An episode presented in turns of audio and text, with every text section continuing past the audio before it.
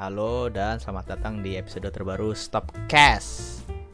Di Stopcast episode ke-9 kali ini yang sudah lama hiatus yang direkam pada 13 Februari ya 13 Februari 2021. Kali ini saya Unit 06 ditemani oleh siapa Anda? Siapa ya? Saya, saya, saya ini siapa sebenarnya ini? Aduh, eh. Who am I? Lu Jackie Chan ya? Dengan saya Ricky. Oke, dengan Ricky. Nah, tapi sebelum masuk topik, ada pesan layanan masyarakat dulu nih sebentar. Sudah tahu belum kalau sekarang Stopcast ada di Spotify? Be, Be, keren ya. sekali. Dan sekarang Stop Dan Playing Game juga sudah Nggak cuma itu ya. Heeh, nggak cuma itu. Stop Playing cuma Game itu. juga ada halaman Steam Kurator. Uh, Jadi gila. kamu semua bisa dengerin podcast dan baca ulasan-ulasan kami dengan lebih cepat dan mudah. No bullshit. Oke, Tuh. setelah setelah selesai iklannya, kita langsung masuk topik kayak ini. Selama empat eh tiga atau empat bulan belakangan ini nih rame banget pada belanja. Bayangin. Yes. Belanja itu nggak main-main, men. Belanja developer Jadi gila. developer yes first party publisher dan segala macam mereka pada berkongsi ya istilahnya Iya. Jadi momentumnya tuh lagi pas banget buat belanja-belanja ini nih. Mungkin triggernya sih mungkin gara-gara kemarin Microsoft beli Bethesda.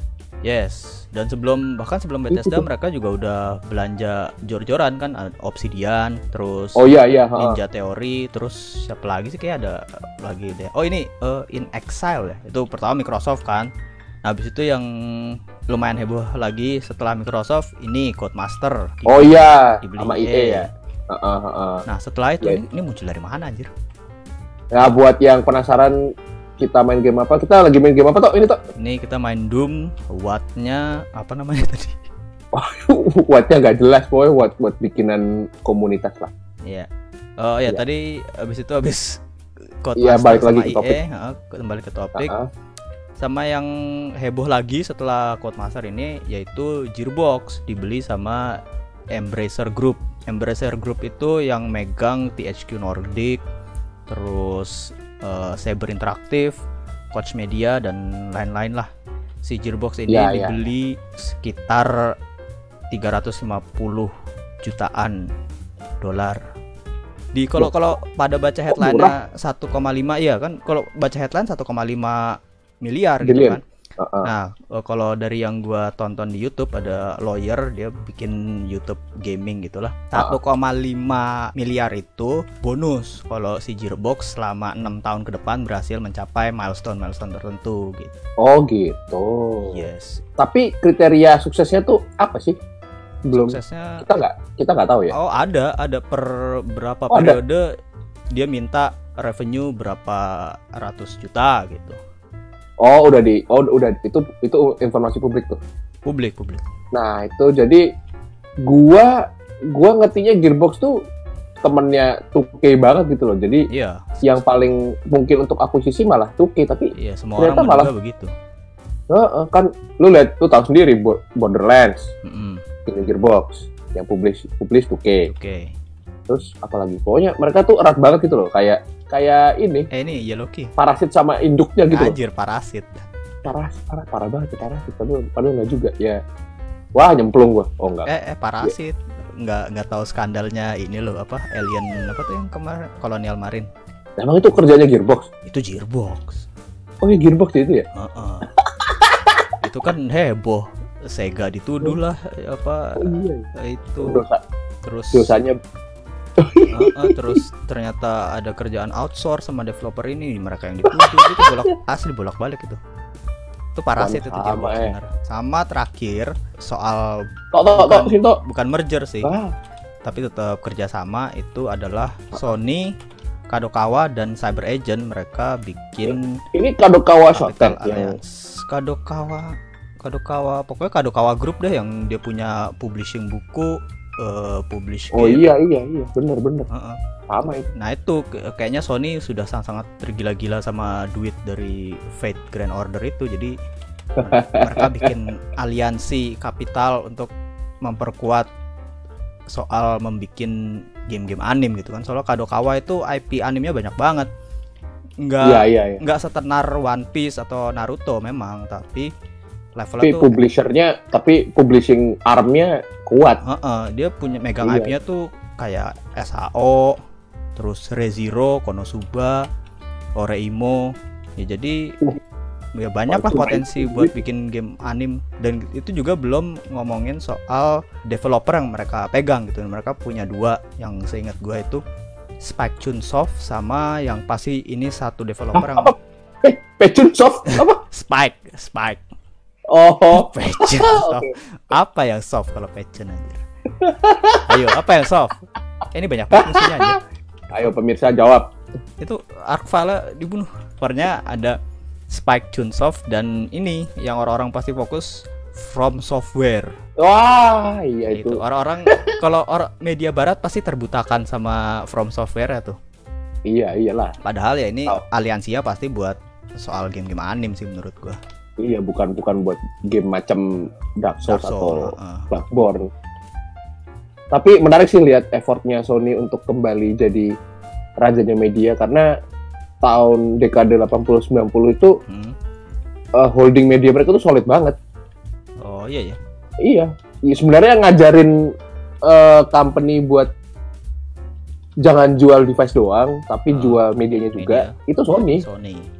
Kan punya Sony Music, Sony Columbia Pictures, ya kan tahu sendiri zaman 90 kan Sony TV-nya siapa, siapa sih yang beli TV bukan Sony? Ayo, Oh, iya iya iya. Iya. iya, iya, yang yang sekarang ditiru uh, Apple, Microsoft jualan konten tuh sebenarnya Sony yang ngajarin dan uh, berarti ngelihat akuisisi mereka selama ini ya yang terkait apa anim tadi dan bukan core bisnis mereka lah. Nah Iya. itu itu nunjukin bahwa mereka tuh lagi pengen banget berusaha kembali ke Masa Jaya. iya top of the food chain lah. Eh, menarik sih. Mereka juga kemarin barusan beli Crunchyroll kan. Oh iya iya iya. Eh, dari aspek yang lebih luas tuh menarik akuisisinya Sony, terutama ya ini Kadokawa Shoten, IP-nya banyak, tapi ya nggak tahu eh, implementasinya di luar Jepang gimana tuh? Ini kan kalau ngomongin Kadokawa kan konten yang mereka hasilkan berarti nanti Jepang banget, Oh atau iya. gimana? Di apa annual apa quarterly reportnya mereka, mereka bahkan udah nyebutin kalau Kadokawa ini bakal memanfaatkan aliansi ini untuk mana tadi gue catat Contek dulu. maximization of use of exi- existing IPs dan eh, multimedia rollout centered on animation and games dan Oh, iya, iya. penting global rollout jadi kira-kira kalau Cyber Agent atau Kadokawa rilis game pakai IP-nya mereka yang selama ini masih terjebak di Jepang ya ada kemungkinan besar bakal ada rilis global lah globalnya. Oh. Heeh. Ya mengingat konsumsi media seperti itu kan juga udah bukan Jepang doang. Iya mereka mereka mereka tergiur dengan duit-duitnya para wibu ini yang sekarang makin menjamur. Ya, ya, ya, ya. Sama mungkin curi start juga toh takut karena kalau mereka nggak ma- masuk duluan, ntar yang beli ya itu Tencent. Oh iya, iya, iya. Iya. Nah ngomongin Tencent ini apa ini? Kok Tencent nanemin jari di semua pie orang nih maksudnya gimana? Kok mereka Oh, Apa? ya itu dia sih yang kembali yang bikin gua kembali apa teringat akan si jari jemarinya Tencent ini karena kemarin yang rame lagi nih soal akuisisi juga ya.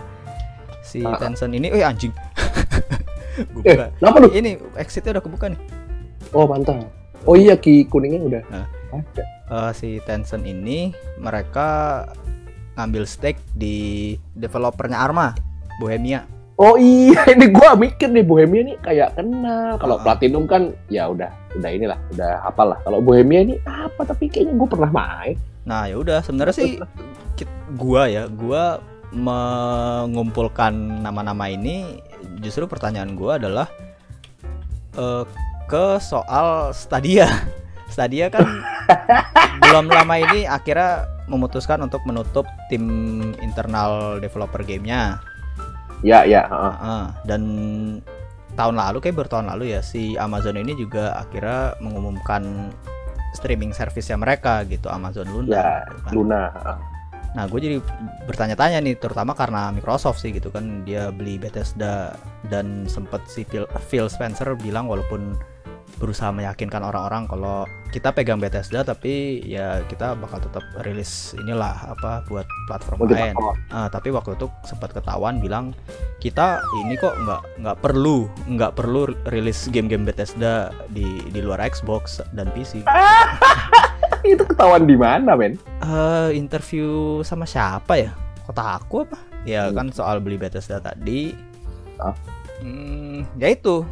Eh, ketika semua orang tiba-tiba pada belanja developer, apakah ini jadi apa istilahnya presiden buat eh, first party lain macam Google Stadia dan Luna ini buat belanja developer juga dan akhirnya meninggalkan upayanya mereka sendiri buat bikin tim internal. Jadi mending jadi mereka ngelihat oh Microsoft beli-beli buat memperkuat apa platformnya sendiri kok ya udah kita ngikut aja daripada buang-buang duit buat bikin tim internal sendiri gitu yang buat bikin game eksklusif. Mending kita beli developer aja. Suruh bikin game yang orang-orang suka yang orang-orang udah pasti suka. Tapi ya Oh, yang khusus punya buat iya iya. kita gitu. Iya iya iya. Make sense make sense. Kalau ngelihat duitnya Google apalagi Amazon sih Iya. itu pilihan yang ya itu pilihan yang mudah lah pikiran korporat biasa. Kalau why should we reinvent the wheel gitu loh? Ngapain? Lu ngapain eh, susah-susah bikin in house kalau ada vendor yang yang bisa bikin menyediakan. atau bahkan bisa dibeli? Heeh. Nah, pasti gitu mikirnya. Eh, cuma tapi mungkin sekarang mereka nggak bakal beli developer ini secara jor-joran gitu loh meskipun punya duit. Why ya karena terbukti gagal gitu usahanya. terbukti, terbukti gagal paling paling nggak dari kalau dari Google sih kalau Google menurut gua tadinya mungkin mereka kayak ya udah kita coba cuman ya dengan menutup tim internal sendiri gua ke sana kayak ngelihat mereka kayak ya udah apa pun Ya. rencana yang tadinya mereka punya ya dibubarin aja ujungnya paling Stadia disewain gitu buat developer tapi ya ya udah gitu loh kayak skeleton crew aja gitu. Iya ya asal ada aja Heeh. terus akhirnya Iya, mati. mengingat iya mengingat produk-produk Google yang udah-udah sih. Begitu takutnya kan. ya ini hal begitu gitu. Paling enggak kalau Amazon itu ya itu kan si CEO-nya apa CEO to be apa si yang bakal menjabat CEO interim interim. Ah interim CEO itu. Ah, ah. ya paling enggak bilang kita masih niat kok gitu buat fokus di gaming nah niatnya tuh se- segimana gitu loh. Yang tahu ya definisi niatnya tuh apa gitu loh. Ya itu dia masalahnya.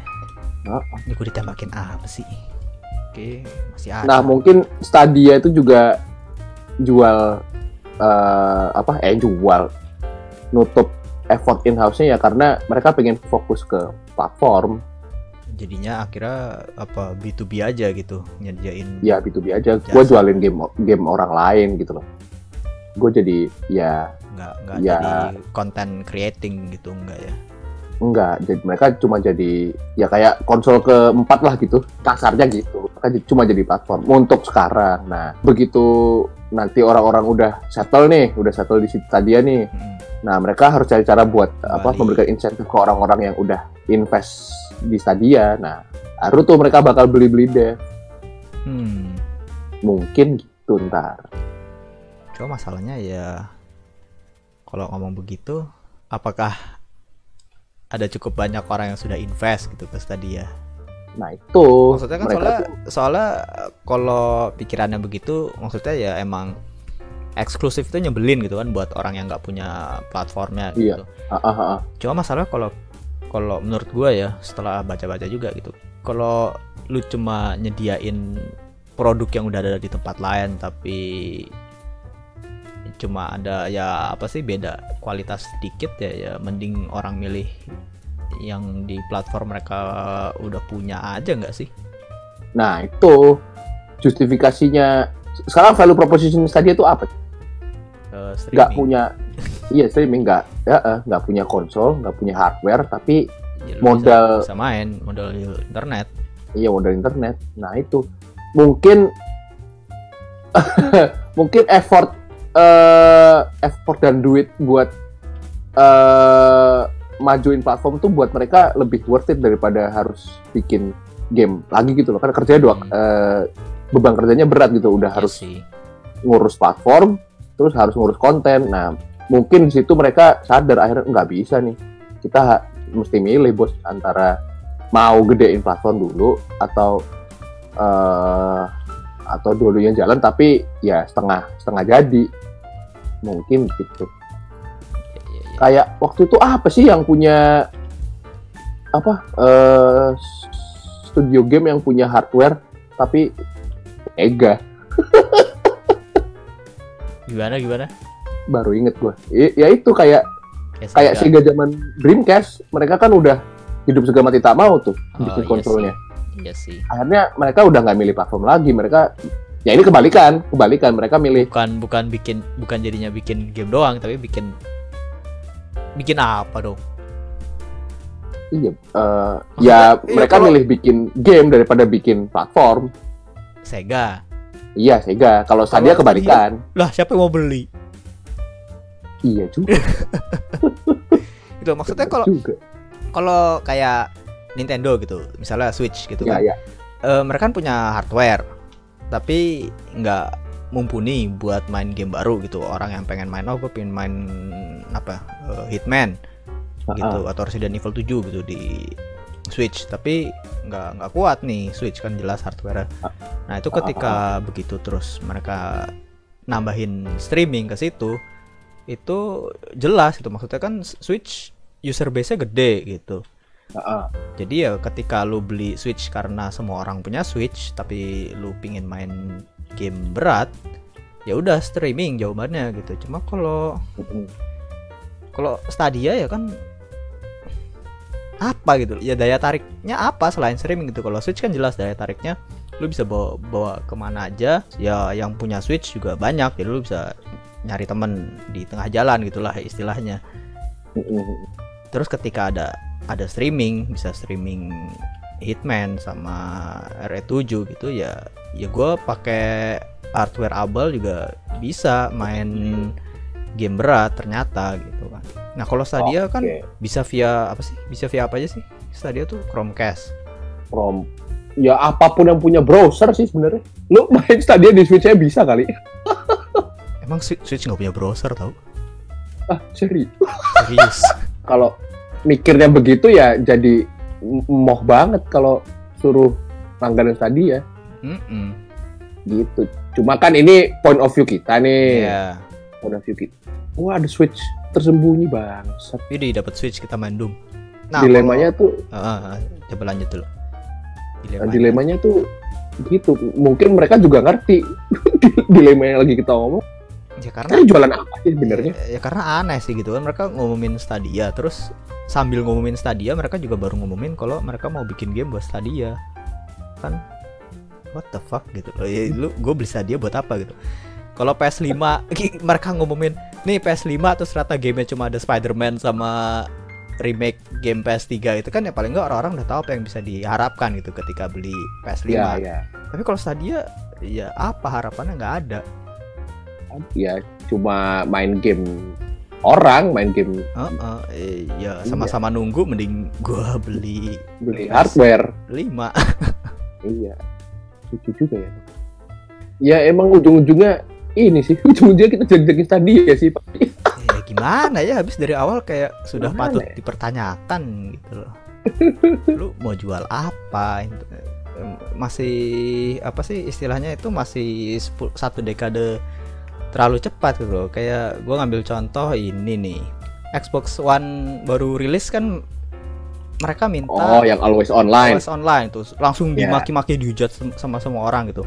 Tapi ya, sekarang udah zaman sekarang orang kayak apa sih? ya udah gitu loh Heeh, gitu. Bukan berarti Heeh. mereka nerima tapi kayak oh ya udah gitu. Gua ya kan itu toh ada emang inter gue jarang terlepas dari internet gitu loh.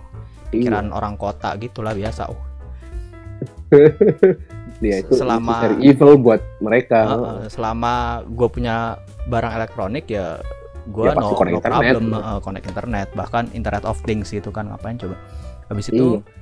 soal fisik versus digital walaupun terutama di negara-negara kayak Indonesia gitu fisik masih menggiurkan sih karena masih punya da- daya, daya Jual. gitu kan yes Nah ya orang sekarang juga makin oke gitu dengan adanya digital terutama karena biasanya bisa lebih murah dan beli fisik gitu kan Iya iya benar benar.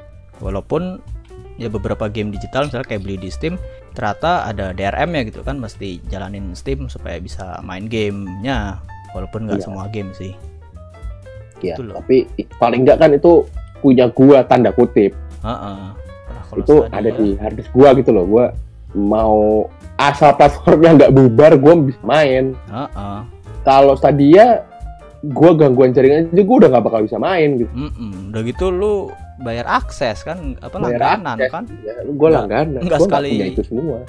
nggak istilahnya nggak sekali bayar buat nyewa doang gitu kan kalau Steam kan Iya. istilahnya juga nyewa gitu lu Iya, ke band Steam lu ya bubar Heeh, heeh, heeh.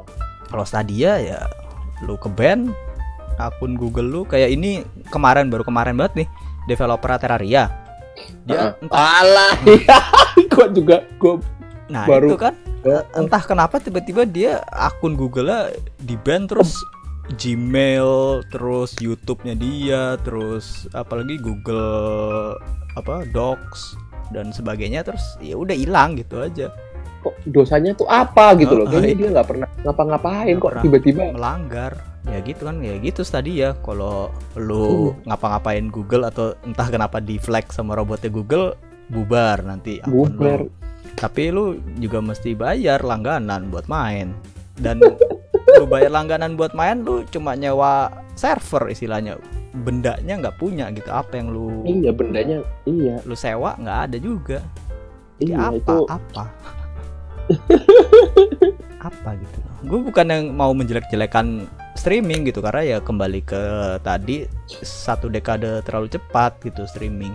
Paling banter ya itu lagi kayak gue bilang soal Switch itu jadinya mereka sup, suplemen suplemen aja. Ketika iya, iya, enggak. hardware lu lu hardware lu mampu main tapi ketika ada sesuatu yang lu nggak mampu mainin ya gue bisa nyewa gitu Ya, ya, ya. oh gue juga baru inget nih udah gitu si streaming itu ya sebenarnya sih bolak balik aja sih poinnya. Ya gitu kan yang kayak gue bilang apa sih eh, game game eksklusif. Streaming tuh apa gitu yang yang memanfaatkan kekuatan streaming gitu yang ada fitur yang lu cuma bisa dapetin dari streaming tuh apa? Kalau Ya, kalau ya, apa?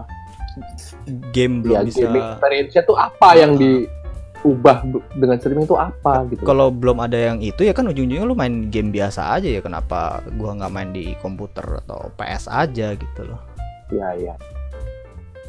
Atau mungkin streaming biar bisa bener-bener lepas landas tuh ya harus antara harus murah banget atau internet tuh harus kenceng banget sudah harus aksesnya tuh sudah harus luas banget itu barrier of entry-nya tuh masih tinggi gitu loh. Ya pak ya, yang, banget. yang gue lihat sih itu antara orang nggak punya internet kencang buat streaming atau ya itu eh, price point-nya masih kemahalan. Tapi berapa sih Stadia itu emang? Wah berapa ya? Kita jelek-jelekin Stadia nggak nyari. Nggak nyari bagus-bagusnya sama sekali. Eh, ya berapa tuh? Eh, dolar per bulan. Harga langganannya 10 dolar per bulan after trial. Cancel anytime.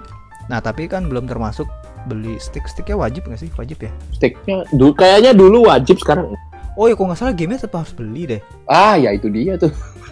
Nah iya kan goblok kan. Barrier of entry dari segi harganya nggak nggak masuk akal sih aneh. Nggak masuk akal kok. ya itu lu cari Stadia price aja nggak keluar nggak langsung keluar plek. Apa yang mesti lu beli gitu kan? Nah ini nih nih Stadia base free. Heeh. resolution up to 1080p frame Oke. rate 60 fps eh gue kok tembak udah mati Eh tadi Oh. harga ya Stadia base Ya. gratis resolution up to 1080p frame rate 60 fps buy games whenever you want yes access to free games release regularly no nah Stadia Pro ini harga euro sih ya paling yang 10 dolar tadi Heeh. soalnya yang di euro itu 899 per bulan oh ya mirip-mirip Nah iya, eh, Stadia Pro 8,99 per bulan, 3 bulan included in the Founders Edition, resolution up to 4K, frame rate 60 fps, sound surround sound 5,1, buy games whenever you want, yes, additional free games release regularly, yes, starting with Destiny 2. Plus diskon. oke Berarti tetap harus beli game kan? Itu yang bikin aneh sih kayaknya emang apa ya? Mungkin kalau lu istilahnya streaming orang nggak terima beli. Ya, harus langganan aja gitu karena Netflix contoh yang paling sukses begitu ya kan. itu. Itu. Walaupun emang dari segi konten kan beda gitu. Konsumsi Heeh. cara cara mengkonsumsi dan waktu mengkonsumsinya sendiri kan beda gitu. Tapi ya orang nggak nggak terima. Ekspektasi orang ya pasti gitu. Heeh. iya iya. Nah itulah barrier of entry-nya tuh harganya masih mahal gitu loh. Kalau masih harus beli game dan harus langganan. Kalau dihitung-hitung ya coba 10 dolar. 10 dolar tuh setahun jadi berapa? 120. 120 harga konsol? Harga lu konsol. langganan stadi stadia 3 tahun nih 10 dolar. Jadi Iya. berapa tuh? 120 kali. kali 3 360 360 dolar. Itu udah dapet konsol belum? Udah ya? 349 kan PS4 iya ya oh iya ya benar benar iya itu iya. udah dapet. Dapet konsol. Nah, udah dapet konsol tapi belum lifetime konsol sekarang berapa tahun? 5 tahun ada? ada ada ada kalau kalau apa zaman PS3 ke ke PS4 Oh, sih tuh. 8 Tuh 8. kalau Oh, iya ya, sekarang PS4 lima 8. lim- ya 7 sih ya beda beda dikit 7, 3. Oh, lu lebih lebih masih lebih untung beli konsol berarti. ya iyalah iya. gimana pun juga sesuatu yang menurut bagi gua ya sesuatu yang lu langganan pasti ujungnya lebih nguntung lu beli sih se- semahal apa pun harganya Nah, eh, mungkin mereka tuh gue mikirnya gini kalau lu tiap 4 tahun ganti konsol, misalnya eh, lifetime konsol kayak 4 tahun nih. Mm. Ya ujung-ujungnya kalau la- em, kalau jadinya begitu ya lu lebih murah streaming. Tuh. tapi masalahnya ya ini kembali ke price point yang sudah dibikin ekspektasinya dari Netflix Game Pass Ah. kan begitu langganan tok nggak usah beli game Nah, itu itu itu yang bikin susah. itu yang bikin susah Stadia itu ya kayak yang model-model begitu. jadi gimana Sekali bayar bisa main game puasnya. Eh, makanya kan gue tadi bilang kalau mereka fokusin effort buang duit buat mengembangin platform. Heeh. Nanti kalau orang udah stay, taruh beli-beli deh beli. biar bisa model ngikut model Microsoft, bisa ngikut model Game Pass. Tapi ya muter-muter ya platformnya Iya. mau diapain gitu loh. iya kayaknya kayaknya dari awal emang udah salah langkah deh jadi Iya kayaknya nggak ada justifikasinya buat iya lo, lo- logiknya tuh kayak cuma ikut arus gitu loh. logic error Kayaknya mereka tuh cuma kebanyakan punya VM terus ya udahlah bikin ini aja lah daripada daripada nganggur. Tapi kalau lihat tren streaming, gua hampir yakin sih ini streaming game tuh juga nantinya bakal kayak Netflix juga tuh Nah, iya sih habis udah bakal populer, bakal juga populer gitu. Yang beli media fisik, yang beli konsol tuh ya ya udah jadi niche. Heeh. Ya menurut gue sih emang inevitable tapi ya itu lagi satu Ya. satu dekade terlalu cepat ya. Ya kita Iya. jelek-jelekin Stadia Amazon gimana? Ya sama, ya jadinya sama. Argumennya mau iya sih. apalagi juga gimana? apalagi Susah. Amazon itu kan mereka hard hardware Luna Amazon Luna tuh via apa sih? Streamingnya gue aja nggak tahu. Sama browser juga, ada ininya, Oh browser. ada browser juga. Kalau paling menangnya Amazon tuh ya lebih tahan, ya, lebih tahan bakar duit. Itu itu aja sebenarnya enggak. Ya terus juga effort in in house-nya masih ini kan Lumberjack tuh ma- masih hidup kan? Eh, hidup segar mati tak mau jir sumpah. Ah. Kayak mereka bikin proyek kan apa tuh yang kemarin baru ra- akhirnya rame lagi karena akhirnya diberhentiin gitu. Setelah dulu diumumin beta test, beta test jelek terus hiatus selama berapa ada kali dua tahun.